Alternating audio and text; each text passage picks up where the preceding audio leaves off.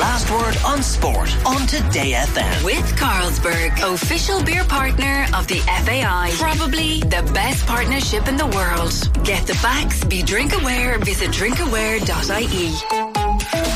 Rugby, hurling, and Gaelic football to come here on the last word in sport, but let's start with soccer and maybe something of a damp squib of a final weekend because Manchester City are the champions. Arsenal, Manchester United, and Newcastle all have the Champions League spots. Nothing at the top end of the table to really look forward to. So it's all about relegation at the bottom, and it's between Everton and Leicester City because Leeds are doomed. After all the things you told me, Mark Lawrenson, during the year that I wasn't to worry, that Leeds would survive, they have turned out to be, as I feared, utterly rubbish because of that damn Yank who got in charge last year instead of Bielsa and bought a whole load of crap players when Raphinha and Kalvin, Kalvin Phillips left. How could yeah. you have misled me all year, Mark? Well, I'm, I do like you, Matt. Honestly, um, I, I, I, I, I did think when Gracia came in. I mean, obviously the results improved a little bit, and I kind of thought, you know what, they're actually going to be all right. But Bamford hasn't really scored. That's that's really been a problem. Um, still as good a player as he is. But really, Matt, you know, de- defensively, I, I don't know off the top of my head how many goals they've conceded this, this season, but it seems to me like an awful lot. Oh, they've conceded 74 goals. Well, there you go. That that you, you don't need me to speak anymore because that really seriously tells the story. And, uh, you know, the Palace game 5 1 when they won the look, and the Liverpool game, what was that, 6 1?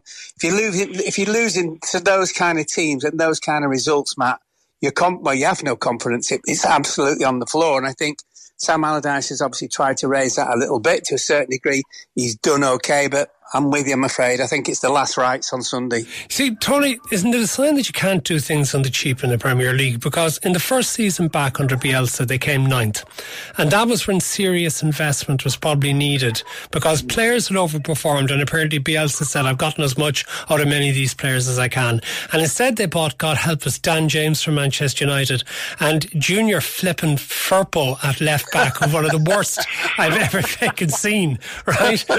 And they suffered because of it. And they sacked Bielsa and by miracle survived despite Marsh last year. Not because of him, as he claimed, but despite him, managed to survive last year. And then, as I said, Sil, Raphinha and Phillips, their two best players, which maybe had to happen, but bought a load of rubbish afterwards because of Marsh wanting to play a form of anti-football that went against everything of the principles that Bielsa had installed and that we all loved watching when at least, even if they lost, they lost with some style.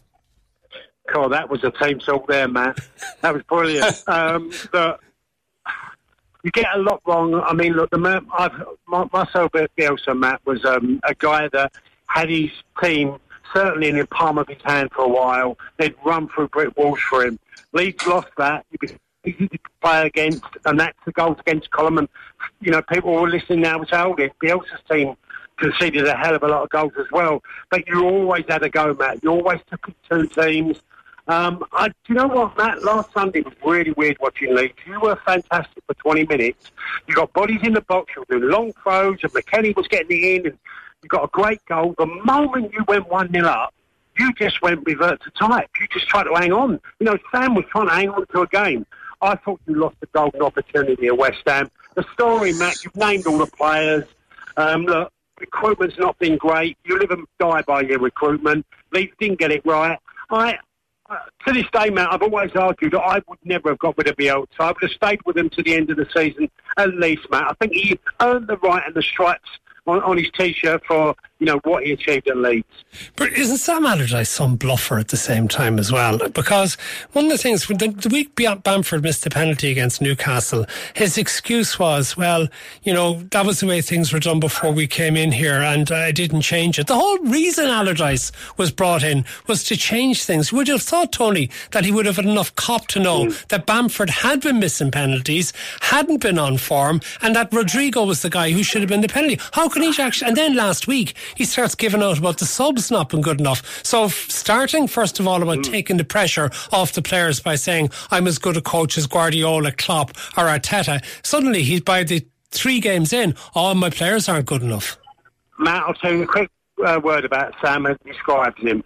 I was playing at Gillingham. I was 19 years old, and he was playing for Millwall. He's a centre half of a, you know, an experienced centre half.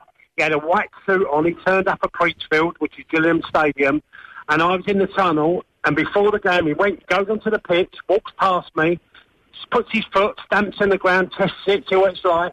The pitch turns around, walks back, and as he comes point, back past me, points to me, and went, "See you at three o'clock."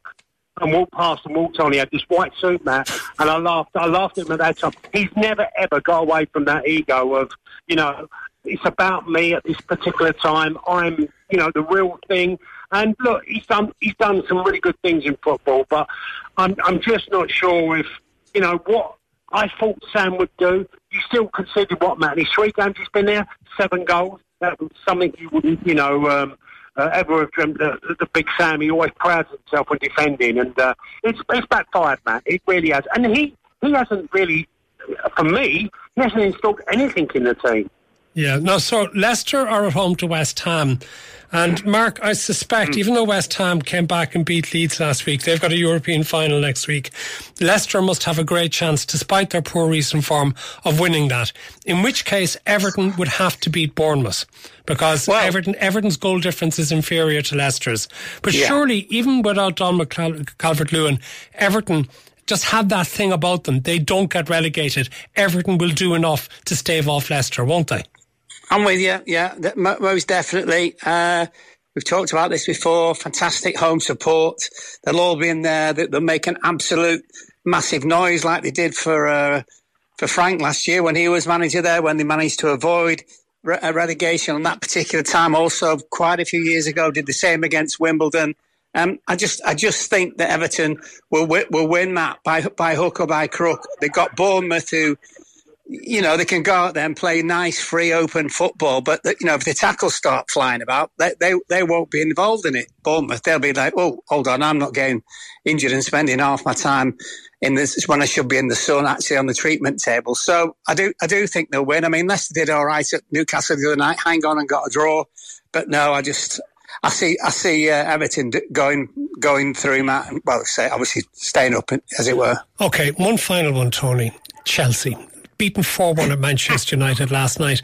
I uh, Lampard got the boot out of Everton. Bizarrely gets the call up at Chelsea. It has been something of a disaster, and it looks like, unless results go their way at the weekend, they're going to be the lowest ranked team in London in this year's Premier League after spending all that money.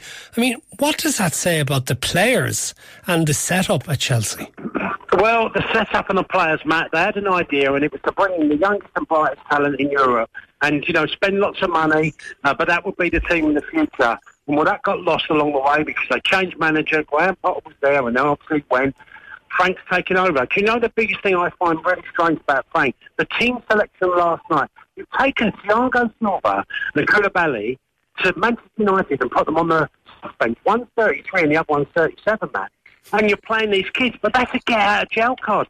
He doesn't need to play kids. You play your best team and try and get results. For me, even if the game's irrelevant for Chelsea, because there was an argument, oh, we're playing plays all the young lads, yeah, it's great, we'll see what. You don't. You find out what, Mark will tell you this, you find out what young lads are about in pre-season. You play them in pre-season games, you might go, one or two of these are in the squad. For next season, I'm going to use some of these. But to use them in Premier League games when he couldn't buy a win, well, I think that's well, I think scandalous, Matt. That's a terrible way of managing for me. And look, what's happened since he can't buy a goal in his team. You, you know, you look at them, the league goal. I mean, last night, man, it could have easily been 8 3. I mean, and he talks about, well, we had chances in the first half. Did you see how many chances Man United had in the second match? Every time they went forward, they looked like they, they'd score. We got to leave it there. Tony Cascarino, Mark Lawrenson thank you. All as a listener here is definitely trying to troll me, saying Leeds would have stayed up if they'd kept Marsh as manager. Not a chance. The last word with Matt Cooper. Weekdays from 4.30. Today FM.